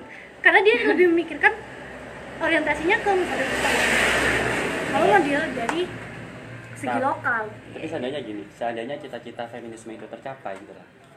Eh, mungkin saya mengatakan kesetaraan gender gitu ya. Seandainya itu tercapai apakah kira-kira kasus-kasus seperti pemerkosaan itu bakalan hilang menurut kalian? Karena kan kalau misalnya itu terjadi itu kan itu masih terjadi kan menunjukkan bahwa perempuan itu lemah gitu kan. Masih menunjukkan hal seperti itu kan kalau pemerkosaan pemerkosaan itu terjadi. Saya minta komentar dari Mbak Mbak Mbak Ira dan Mbak Nuka gimana? Soal pemerkosaan. Kalau saya sih kemungkinan besar nggak bakal nggak bakal hilang. Karena itu hmm, terkadang karena sifat apa dari sifatnya tapi dari sisi psikologisnya si, si cowok kalau untuk kesetaraan gender di sini kan lebih ke idealis. Sedangkan untuk untuk apa untuk kasus pemerkosaan itu lebih ke karena psikologisnya si cowok yang terganggu misalkan kan ada. Ada yang ya, seperti itulah. Tapi eh, apa yang menganggap seperti itu kan berarti seakan-akan perempuan itu akan selalu lemah gitu loh kalau seperti itu. Kalau bukan menurut lemah saya bukan lemah tepatnya. Tapi kalau itu terjadi kan menunjukkan tetap lemah gitu loh. Sebenarnya gini menurut saya kalau sih. misalnya saya kemarin baca salah satu artikel situ mengatakan bahwa ada yang mengatakan kalau baju dari kasus pemerkosaan atau kasus pelecehan seksual bukan Jadi- dari baju. Eh, bukan dilihat dari baju. Maksudnya ada yang penam- ada bukan yang dari perempuan yang pelang pakaian yang tertutup itu juga ada proses pelecehan seksual. Dari mulai perempuan yang terbuka juga ada pelecehan seksual kayak gitu. Jadi seakan-akan bukan ini bukan hanya soal perempuan gitu kan. Tapi juga soal laki-laki. Dan kalau dikatakan lemah atau tidak mungkin begini eh, soal kalau kasus pemerkosaan saya kira gak, itu gak cuma soal laki-laki dan perempuan gitu tapi juga soal kesempatan dan lain sebagainya itu juga mempengaruhi faktor banyaknya angka pemerkosaan cuman kalau dikatakan perempuan lemah sebenarnya saya nggak setuju sih kalau ada kata-kata lemah karena gini fisiknya laki-laki itu anugerah Nah, anugerahnya perempuan itu lebih ke perasaan gitu. Jadi kita punya anugerah sendiri sendiri gitu. Jadi kita nggak bisa menyamakan perempuan harus sama kuatnya dengan laki-laki. Cuman dominansinya karena laki-laki menang fisik, dia lebih bisa di fisik, lebih kuat di fisik. Jadi seakan-akan mereka ingin mendominasi gitu. Itu kayak ada istilahnya krisis maskulinitas gitu kan. Mereka ingin terlihat maskulin gitu. Seakan-akan mereka punya kuasa atas perempuan. Kayak gitu padahal seharusnya kan tidak kita harus saling menghargai gitu sih kita sebagai manusia perempuan dan laki-laki sebagai manusia jadi itu soal kayak budaya kayak soal lingkungan soal juga soal apa namanya faktor-faktor sosial juga banyak faktor di situ. Nggak bisa hanya karena perempuan itu lemah. Menurut saya seperti itu. Berarti walaupun cita-cita feminisme itu tercapai, tetap kasus-kasus itu akan banyak terjadi. kalau feminis cita-cita feminisme itu dulu cita-citanya tentang setara gender. Cuman belakangan itu mecah. Makanya ada yang radikal ada yang liberal dan lain sebagainya. Jadi feminisme itu terakhir itu enggak arahnya itu belum jelas arahnya belum jelas maksudnya ada yang menentang laki-laki harus seperti ini perempuan tuh harus seperti ini ada yang seperti ini. Masih utopis. Mm-mm, masih. Sebenarnya Masih- iya, masih utopis tadi. seperti hukum tadi lah. Kenapa masih ada pelanggaran? Padahal sudah ada hukum yang menerapkan. Itu tadi perlunya edukasi terhadap laki-laki itu sendiri dan juga perempuan itu sendiri atas kuasa dan kesadaran yang kedua laki-laki. Laki-laki perlulah untuk menghormati perempuan. Perlu untuk me- apa ya men- menepis. Oh, bukan menepis sih kayak menahan nafsunya untuk tidak catcalling untuk tidak sosial harassment atau seks, pelecehan seks secara online dan lain sebagainya itu tadi. Perlu edukasi seperti itu terhadap laki-laki. Cuit-cuit gitu ya? Ah, itu catcalling. Tapi sebenarnya di Indonesia gerakannya itu dalam bentuk apa? Kok tidak terlihat gitu? feminisme? Iya. kalau saya lihat sih feminisme. Takut-takut gitu loh. Iya, tapi kan gerakannya agak agak nasional, gitu, nggak terlihat gitu. karena saya lihat feminisme di sini kita sudah diberi kebebasan. Kita sudah dari segi politik politik kita sudah diberi diberi ruang. Di sosial kita sudah diberi ruang. Cuman sekarang masalahnya perempuan perempuan banyak yang belum bergerak kayak gitu. Jadi kalau dilihat dari sejarahnya sadar. Jadi kalau dilihat dari sejarah feminismenya dari segi pendidikan kita sudah raih raih bahkan sebelum eh, bahkan sebelum kemerdekaan kita sudah berjuang gitu. Dari sejarah zaman dulu kita lihat dari dari pra pra kemerdekaan misalnya. Pra kemerdekaan perempuan tuh mengambil peran juga. Kita tahu kalau dari segi ekonomi zaman dulu mereka juga ke sawah. Mereka juga menumbuk padi. Mengambil menga- ada aktivitas gitu. Laki-laki dan perempuan juga mengambil mengambil peran gitu. Cuman yang kurang adalah di aspek pendidikan. Baru setelah itu di sumpah teksnya putra dan putri. Nggak cuman putra itu menandakan bahwa ada peran perempuan dalam proses per- dalam dalam apa namanya ya dalam perjuangan gitu. Makanya dalam dalam sejarah juga yang merebut atau yang apa namanya yang menggaungkan untuk memberikan kebebasan untuk sekolah sama seperti laki-laki dalam hal pendidikan itu juga ada perempuan gitu laki-laki dan perempuan. Jadi kalau dibilang di sini eh, feminisme tak terlihat sebenarnya kita sudah berada kita sudah diberi kebebasan gitu cuman arahnya ke depannya itu seperti apa itu masih belum masih belum jelas. Ada ya misalnya kayak RUU PKS kemarin. Itu juga terkesan terkesan kurang ramah perempuan hukum-hukum yang kurang ramah perempuan. ya. Heeh, terus juga banyak apa namanya ya kebijakan-kebijakan yang ti- tidak sensitif gender gitu. Ada juga yang seperti itu. Itu yang menjadi PR bagi kaum kaum yang ingin menggaungkan feminisme. Itu sih kayak gitu Ya, seperti itu. Jadi banyak sekali soal PR PR feminisme. Karena gini yang Tapi sangat di, sudah bergerak sih. Heeh. seperti uh, kemarin tentang berita ya berita yang mengobjektifikasi perempuan gitu dalam berita pelecehan seksual. Di sini kan mengambil sudut pandang laki-laki maksudnya uh, dibuka bajunya keluar malam ini se- sehingga menyalahkan si objek tadi padahal pelecehan seksual bagaimanapun itu itu kesalahan dari laki-laki. uh, si pelaku itu sendiri. Nah, jadi kayak misalnya ada pemerkosaan, bahkan kayak kemarin beritanya siapa gitu, ini anggap disensor gitu ya, tit gitu karena kita masuk mana masuk live gitu. Sih ya. jadi kayak ada kasus yang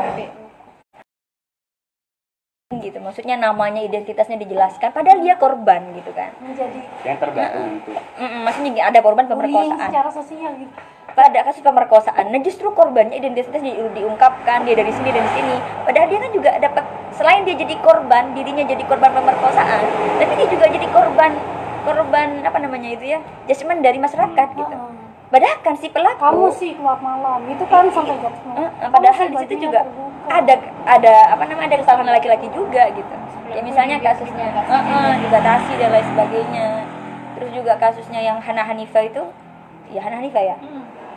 Yang justru yang Hana Hanifah maksudnya yang Hana Hanifah sebagai perempuan itu dijelasin identitasnya. Padahal si laki-laki tidak di, tidak dibuka gitu identitasnya. Sama itu kan juga jadi kayak ada kecenderungan kan kecenderungan kalau seakan-akan perempuan yang selalu bersalah gitu. Dan media sudah menerapkan Di kasus eh, prostitusi itu kan kalau misalnya ada kasus prostitusi pasti perempuan kan yang diberitakan. Tidak pernah menunjukkan siapa saja yang berlangganan. Siapa yang datang gitu Siapa yang siapa, yang langganan. Gitu ya nggak pernah disebutkan gitu. Heeh, kayak gitu. Padahal juga ada laki-laki panggilan ya. Nggak cuma perempuan panggilan kan? Ada laki-laki panggilan mungkin kita balik lagi ke Naomi Wolf. Gimana pandangan? Belum dicukupkan. Dong. Belum belum belum jadi gimana pendapat pemantik melihat Naomi Wolf? Tadi kan menjabarkan tentang bagaimana Naomi Wolf dalam buku ini. Sekarang pendapat pemantik. Sebenarnya eh, sebenarnya lagi. Saya Iya, ingin menghindar dari kata ini tidak menampilkan gitu hasratnya sebagai seorang. Malu-malu dalam meng- mengungkapkan kebutuhan seks itu sendiri itu yang pertama dia tidak mentabukan hal tersebut. Sebentar, jadi itu maksudnya dia mengambil judul vagina gitu? Biar itu nggak kelihatan tabu gitu ya? Maksudnya alasan Iya, dia mengambil bukan- judul vagina? bukan berarti apa ya? Bukan sesuatu yang perlu disensor kata vagina itu itu sendiri. Kok ada bintangnya terus lanjut. Ini karena di Indonesia nya oh. Karena ini buku terjemahan kalau buku tidak ada. Oh tidak ada Kayak- itu. dalam buku sebuah seni untuk bersikap bodoh amat itu kan yang fak akan ada fak faknya itu kan. Sebenarnya kan itu dikasih bintang kan. Anunya. Fak eh, u-nya kan. Sebenarnya itu fak dalam bahasa aslinya itu karena perlu buku-buku yang memang harus disensor iya. Oh. kan ada beberapa buku Gramedia di Gramedia yang sensoran gitu kan? Oh gitu ya lanjut lanjut lanjut. soal Naomi Wolf lagi tadi gimana? Kok kita kan energi ya. Minum dulu minum dulu nggak apa-apa. Kok lusuh karena Ke refleksi. Rere ya refleksi refleksi. Kok tuh Naomi Wolf itu kan seorang jurnalis apakah itu juga dari kasus-kasusnya bagaimana dia sebenarnya kalau jurnalis kan lebih banyak lihat kasus-kasus. Ya itu apa itu juga menjadi latar belakang ia menulis buku ini? Latar belakangnya yang tadi saya sebutkan karena dia mengalami jadi dari dirinya atau dari kasus-kasus yang pernah ia dirinya temukan? sendiri. Terus latar belakang karena atas perempuan yang masih belum berkuasa dan tidak sadar tentang kuasanya itu sendiri. Jadi, mbak komentar kritik atau apa pun ke Naomi Wolf atau ke buku ini gitu kayak gimana? Saya tidak terlalu suka mengkritik tapi saya masih asing dengan istilah-istilah IPA-nya istilah biologis yang dia em, dia lebih sebenarnya lebih bercerita tentang dirinya sih bagaimana dia di ronsen dan mengalami penyakit tersebut. Penyakit apa sih? Apa ya saya lupa. Pokoknya di sinilah. Sehingga me- mengganggu aktivitas fisiknya. Apa sih namanya ini? Tulang belakang. Tulang belakang Ah, ya ah, pinggul. Uh, tulang belakang dan sebagainya. Sehingga ketika melakukan seks dia tidak mengalami kenyamanan. Dan seks sendiri. Itu enggak dan kalau masalah tentang patriarki dan lain sebagainya di sini bahas sedikit. Lebih banyak ke membahas tentang orgasme hubungannya vagina dengan otak tubuh kita dan rangsangan yang lain itu juga dibahas di situ. Itu dibahas mendetail sama tentang feminisme dan lain sebagainya itu lebih sedikit. Seperti itu. Jadi bisa dibilang vulgar gitu ya dalam membahas tentang vulgar. seksual. Heeh. Ya, kan itu tadi eh, ketika dia ketika ada seseorang seorang pelukis melakukan seksualitas dengan suaminya setelah melakukan hubungan intim tersebut dia mengalami eh, apa hormon dopamin dopamin hormon-hormon dalam dirinya gitu ya hormon-hormon itu yang Aktif gitu. mengakibatkan kreativitas ide cemerlang eh, semangat hidup dan lain sebagainya itu muncul gitu loh itu. Iya, bertemu iya. dengan seorang kekasih iya jadi kekasih itu perlu dalam kehidupan iya iya iya. Jangan bilang gitu dong. Jomblo perasaan. semuanya jomblo Iya di sih. sini ya? iya ada yang nggak jomblo di sini Jomblo semua kan. Ada yang yang mukanya Ini live loh, ini live loh. itu masalah pribadi. oke oke oke sudah mau disudahi atau ada pertanyaan dari Mbak Nuka sama Mbak Ira lain gitu loh kita bisa kita buka diskusi bebas untuk komentator eh komentator apa namanya Gak ada kayaknya. nggak ada ya. Dari kaum patri eh patriarki. Dari kaum patriarki. Patriarki. Dari ya, laki patriarki. Dari laki-laki mungkin. Atau sebagai kalian sebagai laki-laki atau seperti apa? Mengomentari Naomi Wolf tuh kayak gimana? Kuasa dan kesadaran perlu nggak menurut kalian perempuan tuh sadar. Enggak di sini kan ngomong tentang perempuan itu kesadaran perempuan Oh, iya. perempuan harus sadar atas kuasa kesadaran atas dirinya bahwa dia juga butuh seksual dan lain sebagainya menurut kalian tuh kayak gimana Kalau menurut saya terakhir ini refleksi ya refleksi ke Naomi Wolf kesadaran itu tidak hanya dimiliki seorang perempuan saja, tapi juga seorang laki juga butuh kesadaran seperti itu. Iya iya iya. Karena takutnya kalau tidak sama-sama sadar atau salah satunya yang tidak sadar, kan itu kan tidak terjadi untuk kesadaran-kesadaran yang selanjutnya kan seperti itu.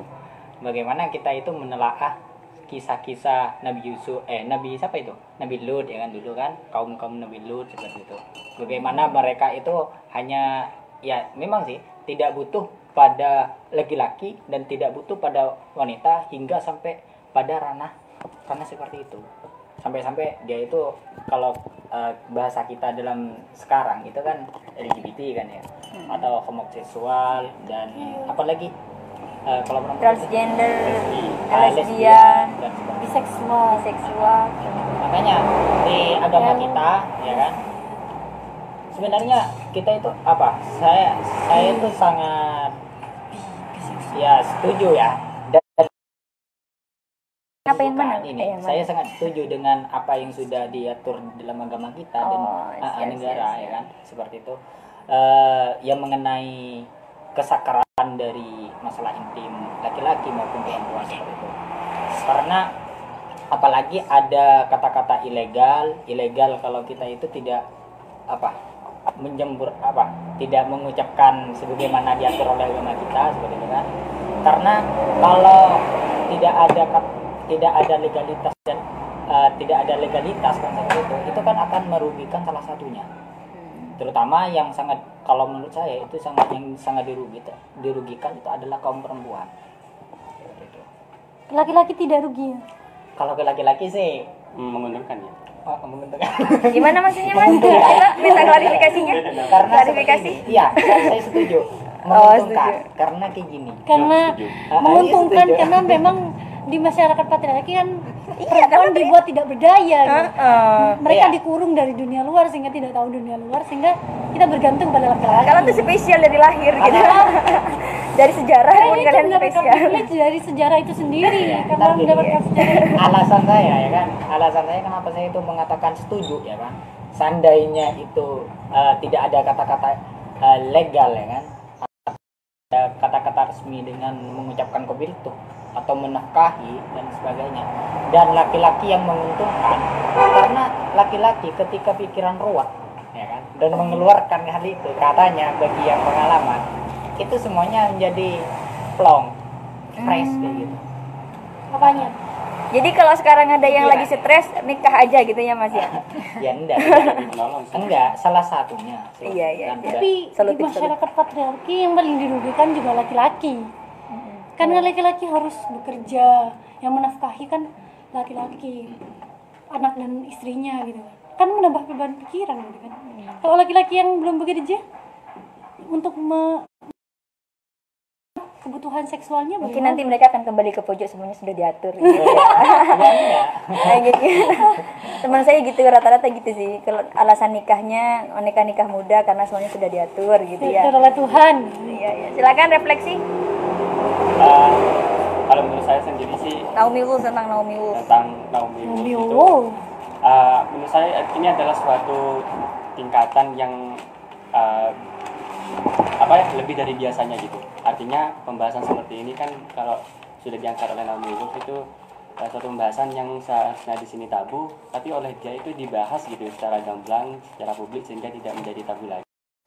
Nah namun ketika kita membaca uh, buku tersebut menurut saya itu sangat kompleks itu. Karena kan kita di sini memiliki kepercayaan-kepercayaan Yang yang berbeda. berbeda gitu. Sehingga ketika kita menganggap bahwa pembahasan mengenai itu adalah bukan hal yang tabu lagi kita kemudian ada uh, apa ya ada batasan-batasan ter- tertentu. Karena kita ketika membaca buku itu kan pasti membayangkan gitu kan. Membayangkan aja kalau misalnya sampai kepleset bisa jadi ke- Pikirannya ya, ke mana-mana. dosa gitu kan. Bisa menjadi dosa gitu. Jadi pembahasan mengenai buku hal tersebut buku tersebut menurut saya itu gitu dan kita sebagai pembaca menurut saya bisa uh, membacanya dengan dua cara. Cara yang pertama kita dengan membaca tanpa membawa membawa apa yang sudah kita ketahui tanpa membawa pemahaman-pemahaman kita tentang agama. Dan yang kedua kita membacanya dengan membawa perspektif kita dengan agama-agama kita gitu kalau menurut saya. Dan uh, dengan adanya pembahasan vagina di dalam buku tersebut menurut saya itu uh, tidak hanya berguna bagi perempuan terutama untuk uh, menggerakkan bisa jadi dalam bisa jadi apa menggerakkan feminisme tapi juga uh, saya harap itu bisa berguna juga bagi laki-laki supaya si laki-laki ini akan lebih sadar uh, untuk memahami perempuan gitu dan lebih menghargai harkat dan martabat perempuan gitu. Silakan. Sebenarnya perlu juga laki-laki membaca vagina karena di sini kita bisa tahu sangat-sangat Sebenarnya. rangsangan seperti apa ya. Iya. Berarti disarankan tidak hanya diskusi ya, tapi langsung baca. Seperti itu itu harus direkam barusan. Oh iya. Apa Tapi suara masuk yang perempuan yang laki-laki harus lakukan terhadap perempuan. Oh, Jadi disaran recommended buat dibaca sendiri. Ya, sebenarnya buku Tapi ini ya. tolong kalau baca sendi baca itu jangan sendirian ya. Lah, justru sendirian aja jangan nyari Oh. partner. Ada aku. Iya, eh, gimana? Saya harus di bawah pantauan orang tua gitu. Oh, jadi harus ada 18 plus gitu Harus ya. ada orang tua yang mendampingi. Silakan Mbak Ira refleksi terhadap uh, buku ini atau pandangan. Naomi Wolf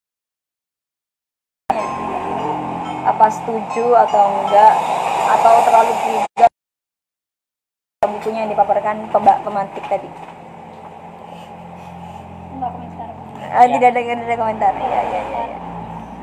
Kalau Mbak Nuka, silahkan. baca buku ya tidak ada kata membaca buku meskipun itu buku apa saja nah itu antara Islam dan non Islam itu tidak apa-apa sebagai bahan perbandingan kita dalam memahami sesuatu. Bukan cuma di dalam buku Naomi Wolf saja tapi juga banyak di kitab-kitab yang membahas tentang itu tentunya. Kita hanya bagaimana cara kita melihat dari sisi baratnya saja karena di situ kan sudah jelas Naomi Wolf dari mana dan di lingkungan apa dia menulis buku tersebut sebagai bahan perbandingan. Mungkin itu itu saja dari teman-teman. Saya selaku moderator. saya kembalikan. Saya kembalikan. Saya nggak perlu lah. Nggak perlu. Ini kok mati ya? Rumah emang. Sebenarnya kalau di apa di lingkungan kita hal ini kan pembahasan vagina seperti ini kan ya. Apalagi ini tidak terlalu vulgar punya apa punya Banyak sekali sebenarnya buku-buku yang se, se Ah, ah, yang sa- ini. Hmm. Bahkan di dalam kitab, ya kan? Kitab-kitab itu kan kitab-kitab di pondok itu kan itu. banyak. apalagi masalah tentang haid. masalah-masalah fikih gitu ya Masalah- itu memang harus detail vulgar itu bukan hanya vagina yang disebutkan tapi eh, alat-alat vital lainnya ya iya iya iya seperti itu jadi ini bukan yang pertama tapi yang sudah kesekian kalinya. Oh buat Mas Hendra ya? Oh siap siap siap siap siap. Mondo, kan- kan katanya kayak gini. Iya iya soalnya setiap kita itu kan harus tahu. Apalagi laki-laki. Laki-laki kan kalau di dalam agama yang diwajibkan tahu eh, tentang fikih juga kan. Mm-mm. tentang fikih itu wajib tahu laki-laki. Laki-laki harus tahu. Apalagi tentang haid tentang yang lainnya ya. Dan perempuan itu yang lebih tahu karena perempuan yang mengalami. langsung mengalami dan praktikkan tapi herannya benar yang dikatakan kemarin-kemarin ya bahasanya herannya yang lebih banyak menjelaskan tentang haid ya kan tentang ah, ah, itu lama-lama perempuan laki-laki. Laki-laki daripada perempuan kan seperti itu. Karena karena perempuan lebih banyak mempraktekkan langsung gitu ya. Kita lebih banyak sebagai praktisinya. Sebagai melengkapi. Mungkin hadas perempuan besar dan hadas kecil. Itu kan laki-laki. Heeh. hukum tentang apa perempuan. Ke Imam Syafi'i laki-laki gitu ya. Hukum tentang jilbab dan lain sebagainya itu kan yang menafsirkan ayat tersebut kan laki-laki kan Iya, nabi-nabi semuanya laki-laki. Oke, mungkin itu saja silakan ditutup Mbak Pemantik. iya setiap buku kan memiliki kesan yang berbeda Iya, betul. jadi kita tidak perlu membawa dalam sebuah buku kita seperti eh, buku kosong atau air yang jernih ketika mendapatkan ilmu dari sebuah buku tersebut tidak membawa ideologi apa pun tidak membawa pemahaman lainnya kita bisa setuju dan setelah membaca kita bisa setuju kita bisa tidak kita bisa mengambil tidak semuanya yang di buku itu kita ambil gitu kita praktekkan gitu Betul, betul, betul. dan kita sebagai pembaca eh, berbeda kan dari pemahaman kita sebelumnya yang kita dapat itu apa Mungkin itu ya. dan apa lagi mbak Closing statement.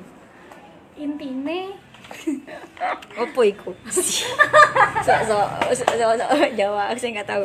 Ya, silakan. intinya sebagai seorang perempuan kita sa- sadar akan akan diri kita sendiri akan kepemilikan kita sendiri bahwa kita bisa maju dengan kemampuan kita dan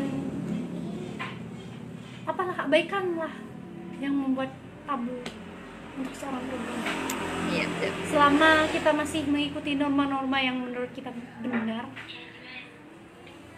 Jalan aja gitu ya. jalan aja. Gaskan gaskan Ya, silakan ditutup. ya mungkin itu dari saya. Kurang lebihnya mohon maaf. Wabillahi taufiq wal hidayah. Assalamualaikum warahmatullahi wabarakatuh. Waalaikumsalam warahmatullahi taala wabarakatuh.